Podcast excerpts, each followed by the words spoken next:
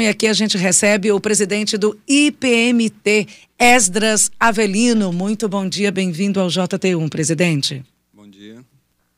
É, e o nosso assunto aqui é sobre o IPMT. Primeiro, um assunto que não é nada agradável: déficit previdenciário na Prefeitura de Teresina. Primeiro, vamos explicar à nossa população, até porque a gente fala para um público muito amplo, o que, que é o IPMT, que órgão é esse, bastante específico da Prefeitura de Teresina.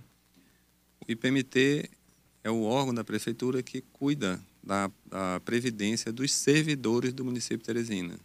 Certo? Exclusivamente servidores do município de Teresina. Então já é um, um, público seleto. E como é que está o IPMT, presidente? Bom, é o IPMT como a grande maioria dos RPPS, regime próprio. RPPS é regime próprio de previdência social, que é o IPMT é um regime próprio de previdência social, próprio do município de Teresina. É como se fosse, gente, o INSS lá dentro da prefeitura, Isso. especificamente para os seus servidores. Isso. O INSS a gente chama de, no nosso linguajar técnico, a gente chama de é regime geral, né, que é para alcançar o, o, público que não é servidor de órgão de, de, de municípios, estados da União. Então, o IPMT como uma, uma maioria dos regimes próprios de previdência social no Brasil todo, tem déficit atuarial. Isso é, precisa ser equacionado com, atualmente, é, nós passamos por uma reforma dois anos atrás, pela a reforma da Previdência, que é a de 2019, e tornou tornou, criou condições para a gente amenizar esse déficit atuarial, criando aquela obrigação. Né? Então, hoje, não, o que a, essas medidas que estão sendo tomadas hoje, vão ser todas voltadas ao cumprimento dessa reforma que foi realizada em 2019, tendente ao, com o objetivo de suavizar, de reduzir esse déficit atuarial. Presidente, é, bom dia.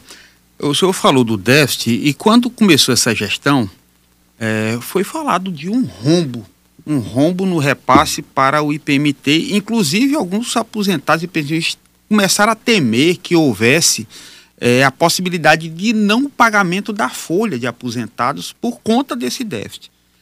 A que, é que se deve? Parece que eu me lembro que o, o secretário de Finanças, Robert Hill, chegou a falar é, que não houve o repasse devido e que ficou descoberto o valor que seria para esse pagamento. O senhor pode explicar melhor qual é a situação, como é que está essa situação da, da, do, déficit e também com relação ao pagamento dos aposentados e pensionistas da Prefeitura de Teresina? Esse assunto que você se referiu já é um, uma outra coisa, que o déficit é o que falta ah, é o para cobrir atuarial, as, né? Isso, é o déficit atuarial que falta para cobrir as aposentadorias para o futuro.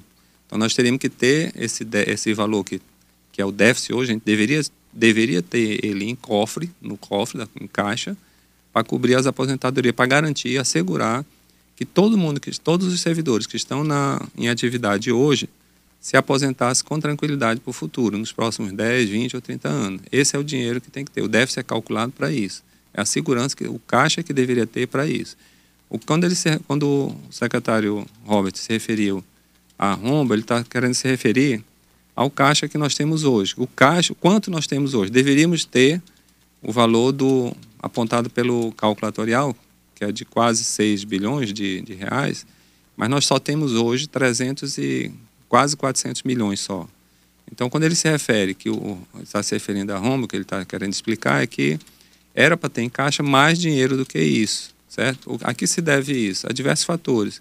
O principal e mais próximo, mais recente, é a pandemia. A pandemia, nós, todos, todos os, os regimes próprios de previdência do Brasil, todos foram autorizados a deixar, os municípios foram autorizados a deixar de repassar para os regimes próprios, para os seus institutos de previdência, o valor correspondente à contribuição patronal. A do segurado continua a ser descontada em folha e repassada para o instituto, mas a contribuição da parcela do município, que é a contribuição patronal, que no, no caso do, da, do, da iniciativa privada a gente chama de contribuição do empregador, né? é equivalente, nós chamamos lá de patronal a patronal deixou de ser repassada durante a pandemia. Esse fundo ele é formado basicamente por duas receitas. Uma oriundo do órgão Prefeitura de Teresina, que é esse repasse patronal, e os demais é o que é retido na fonte do, do, do, do contra-cheque de cada servidor. É o que, o que o servidor colabora. Esse não foi retirado, esse não foi pausado. Não, o do servidor continuou sendo descontado e repassado para o IPMT. Somente a patronal é que deixou de ser repassada. E além disso, também foram suspensos parcelamentos de débitos anteriores. O débito antigo que havia sido parcelado também deixou de ser pago para o IPMT. Então, com isso também foi outra, uma segunda fonte de receita que o IPMT perdeu. Então, com isso, o que, o que havia de patrimônio em dinheiro, em caixa, guardado, foi diminuído ao longo de, por, por conta desse da pandemia. E existem outros fatores também menores que vão se somando, né, que acaba, acabou fazendo essa redução drástica. Praticamente a metade do que tinha em, antes da pandemia é o que nós temos hoje em, em caixa. Então, presidente, então, para repor esses valores, vocês vão ter que alterar a alíquota do valor que é repassado pelo servidor. Aumento para o consumidor? É, então, existe então servidor? um projeto que deve ser encaminhado para a Câmara, vai aumentar o valor do repasse, o que vai ser descontado do servidor. Como é que o senhor explica é, qual a justificativa que se tem para esse aumento e o servidor absorve, já absorveu essa ideia? É uma medida antipática que é adotada pelo poder público, né? Bom, é para solucionar esse, esse déficit, para equacionar isso, nós adotamos, vimos adotando medidas já desde o início do ano. Em julho mesmo, nós primeiro resolvemos a questão do, desse dinheiro que deixou de ser repassado durante a pandemia. Foi feito um parcelamento com o município, o município, mesmo com as, com as contas apertadas, assumiu o compromisso de, repass, de parcelar esse débito desse recurso que deixou de ser transferido durante a pandemia. Agora nós estamos entrando numa segunda fase adaptar a legislação do município de Teresina à reforma de 2019, a reforma da Previdência que foi aprovada em 2019. Nessa reforma, são basicamente são duas coisas que precisam ser feitas. Uma é a instituição de um regime de previdência complementar, que é um regime novo de forma de contribuição que vai ser usado agora daqui para frente por novos servidores que vão ser contratados, e, e corrigir as alíquotas dos servidores que estão em atividade hoje. Né? Então, a, uma, são duas reformas, são duas projetos de lei diferentes. Esse primeiro, do regime de previdência complementar, é um, um, uma das formas que a gente já, já vai ajudar a gente a resolver o problema do IPMT, é o regime de previdência complementar. Já está na Câmara, isso aí. O outro, que nós estamos falando, de alíquotas, que se fala muito, já antes mesmo do, do projeto chegar na Câmara, que esse aí não, o projeto não foi enviado ainda, mas, é, em princípio, é, se for enviado da forma como, como proposto, ele seria exatamente isso aí, um aumento de 11% para 14%. De onde vem essa alíquota de 14%? A própria emenda à Constituição, da 103, lá de 2019, determinou isso para estados e municípios. O estado do Piauí mesmo, a alíquota lá dele, do servidor, já é 14%, já há bastante tempo. E a no, nós agora é que vamos aumentar a nossa para 14%. Mas também já deveria ter sido feito lá em dezembro de 2019 isso. Presidente, sobre essa alíquota, a gente tem uma participação popular muito grande. A Ângela está exatamente se manifestando aqui. Bom dia a todos. Antes de aumentar essa alíquota do IPMT, que senhor disse que só agora vai para 14%, era bom que a prefeitura atualizasse os salários dos funcionários que há três anos não tem reajuste, para poder então só depois disso aumentar a carga tributária. É a, a observação da Ângela. E aí a pergunta que eu faço, que daí já é uma questão muito ampla além do IPMT, reajuste de servidores. Mas é, a pergunta que eu faço, está se falando muito em déficit, aí só falou de quantias é, altas. Existe uma possibilidade, há a possibilidade de há uma interrupção ou é, não honrar com esse pagamento de servidores já aposentados e pensionistas, há esse risco? Bom, é, o risco sempre vai haver, pode ser em 3 anos, em 10 anos, em 20 anos, sempre vai ocorrer se, não, se nada for feito. Por isso a necessidade das reformas, tá certo? Então, com essa reforma que está sendo feita agora, que é o parcelamento de débito também que já foi feito em julho, esse risco foi afastado a curto prazo. Sempre vai ocorrer, como eu falei, pode ocorrer daqui a, daqui a 10 anos, 20 anos, mas, no momento, com essas medidas, se a reforma for aprovada como manda a Constituição, né, que já, já houve alteração agora em 2019, se cumprida, a, efetuada todas essas reformas, para aprovar todos esses projetos que a gente que a gente está enviando para a Câmara, esse deve, esse, essa possibilidade está afastada por muito tempo. Mas sempre vai existir, como eu lhe falei, porque lá para frente é, essas medidas sempre têm um, um tempo. Por isso que o, em âmbito nacional o país sempre fica fazendo sucessivas reformas na Previdência. A cada 10 anos, a gente, o país todo é, é, é, vê, assiste. É, é, essa, essa matemática da Previdência é uma matemática difícil de fechar. Inclusive, tem um ouvinte aqui, o Fernando, ele está perguntando. Quem não repassou a verba para a Previdência foi a Prefeitura, foi o patronal, e por que, que agora o servidor que vai cobrir com esse déficit? Não, É, onde, de onde vem essa falta de repasse? A falta de repasse da pandemia já está solucionado. O, o, o, município já parcelou o débito dele, já está pagando. Então, essa dívida essa que foi criada no ano passado, durante a pandemia, já está parcelada. Então, o município já vem pagando. Desde julho já está pagando essa. E o que originou esse déficit? A, a lei, uma lei complementar que foi editada em âmbito nacional, né, no Congresso Nacional, autorizando todos os estados e municípios a não repassar, a não pagar essa a patronal. Com que propósito? Qual foi o objetivo? Por que foi autorizado? Para se usar esse recurso para a saúde pública. Não, eu digo assim, esse déficit ao longo dos ah, anos, entendi. historicamente, o que gerou o déficit? Bom, é, é, é, como você disse, essa, isso é uma conta difícil. O que tem que ser feito era todo ano estar tá se fazendo essas contas.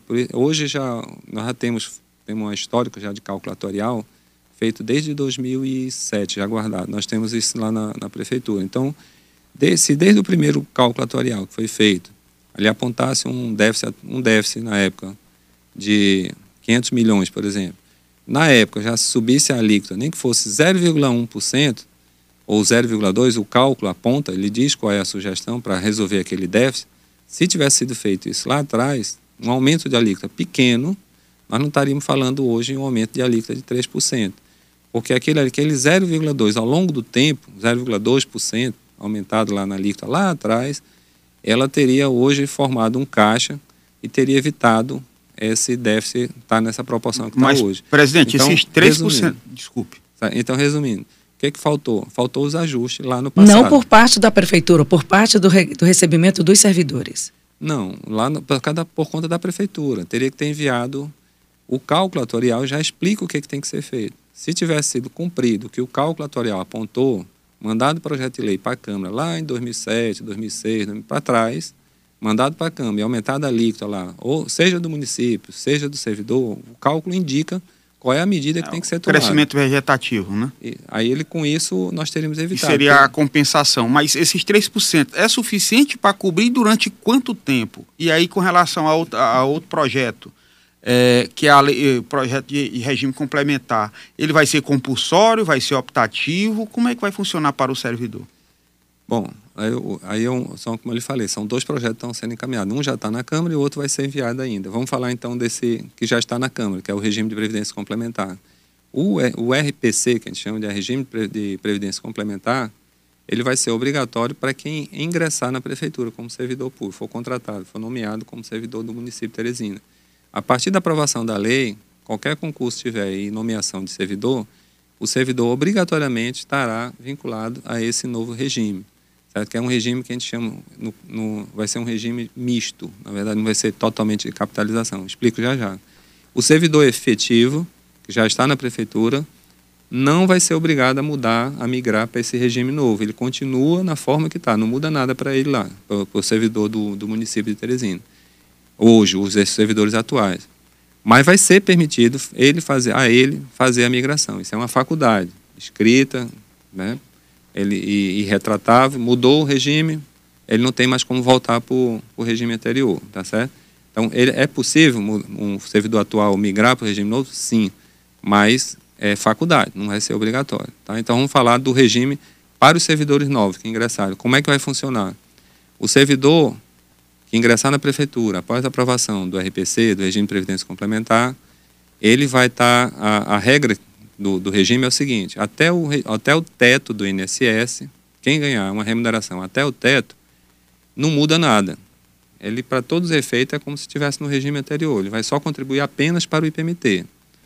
Mas, se ele ganhar acima, tiver uma remuneração acima do teto do INSS. 6,400. Os 6,433 o que te, a parcela da remuneração dele que exceder vai, vai contribuir para uma previdência complementar.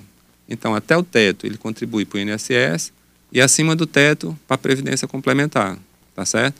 Então, estamos falando aí somente de um público bem seleto, somente servidores que vão que têm uma remuneração acima do teto do INSS. Qual o percentual de servidores que estão nesse, nesse patamar aí, presidente?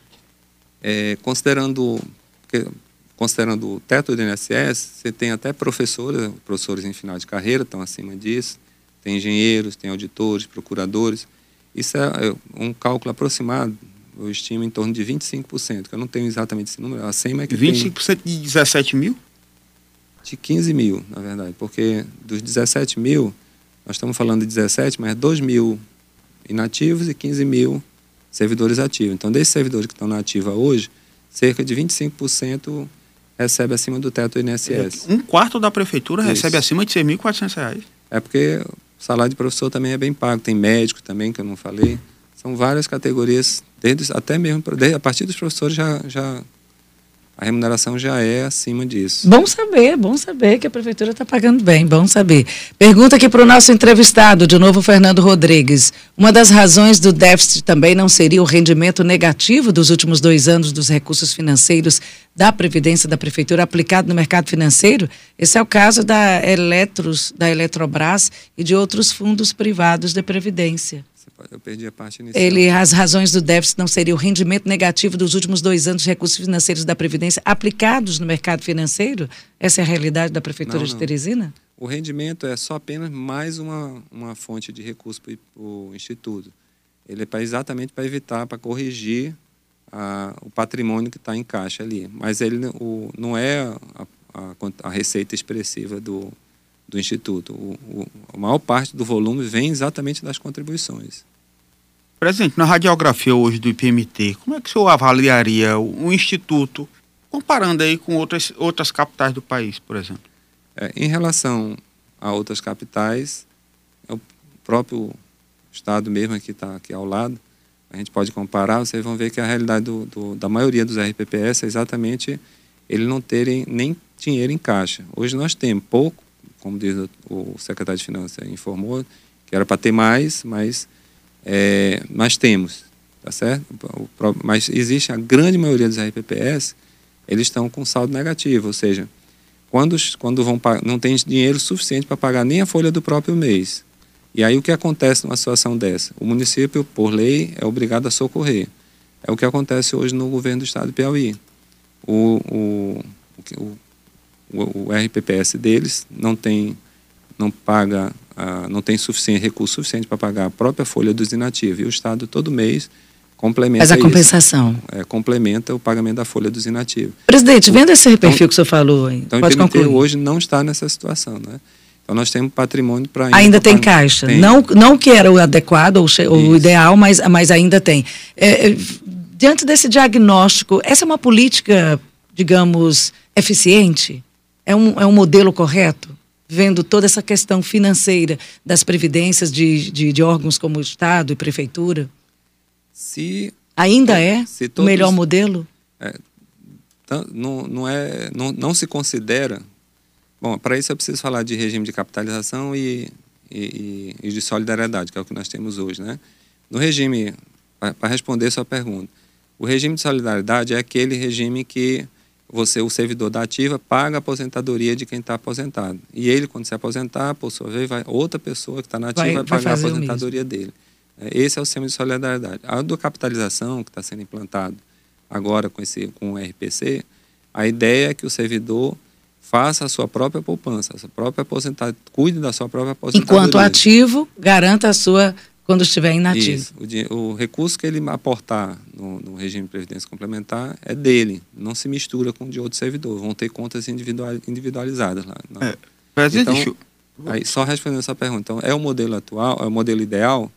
O que, o que tem que se mostrado, o regime, o regime de solidariedade seria eficiente, Poderia ter continuado, poderia, se a reforma tivesse sido feita todas a seu tempo, lá no passado. É, reforma só quer dizer atualizações de alíquotas, de alíquotas e, e reajustes. Isso. Então, para poder sempre adequar, olhando para o futuro, teria que o cálculo atual já faz isso, como eu expliquei. Ele sempre aponta a alíquota que deveria ter. Nem pra... sempre o gestor executa. Isso. Esse é que era o problema. Então, o problema era a execução do cálculo atuarial. Então, não é o modelo em si que está errado. Se ele tivesse, se o cálculo atuarial estivesse sendo aplicado, estivesse sendo enviado para as câmaras todo ano aquela, aquela alteração, nem que seja de 0,05%, se o cálculo indicasse isso, tivesse sido feito isso ao longo do tempo, esse modelo não era considerado um modelo falido.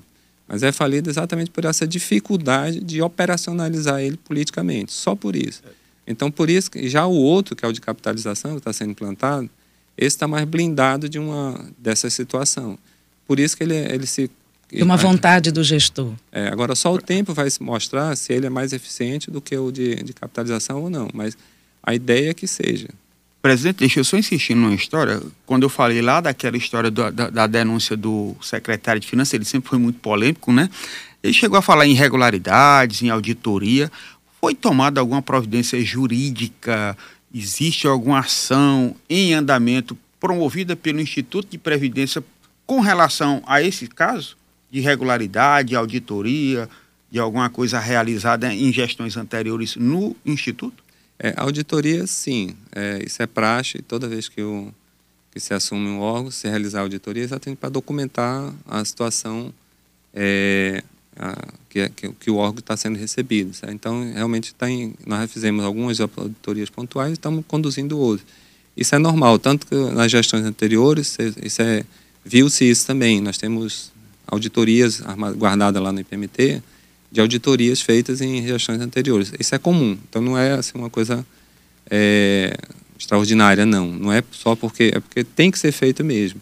No momento, inclusive, nós estamos passando, inclusive, por uma, uma auditoria da, da Secretaria de Previdência. Nós estamos está em curso desde julho uma auditoria da própria Previdência. A gente também sofre, são chamadas auditorias externas.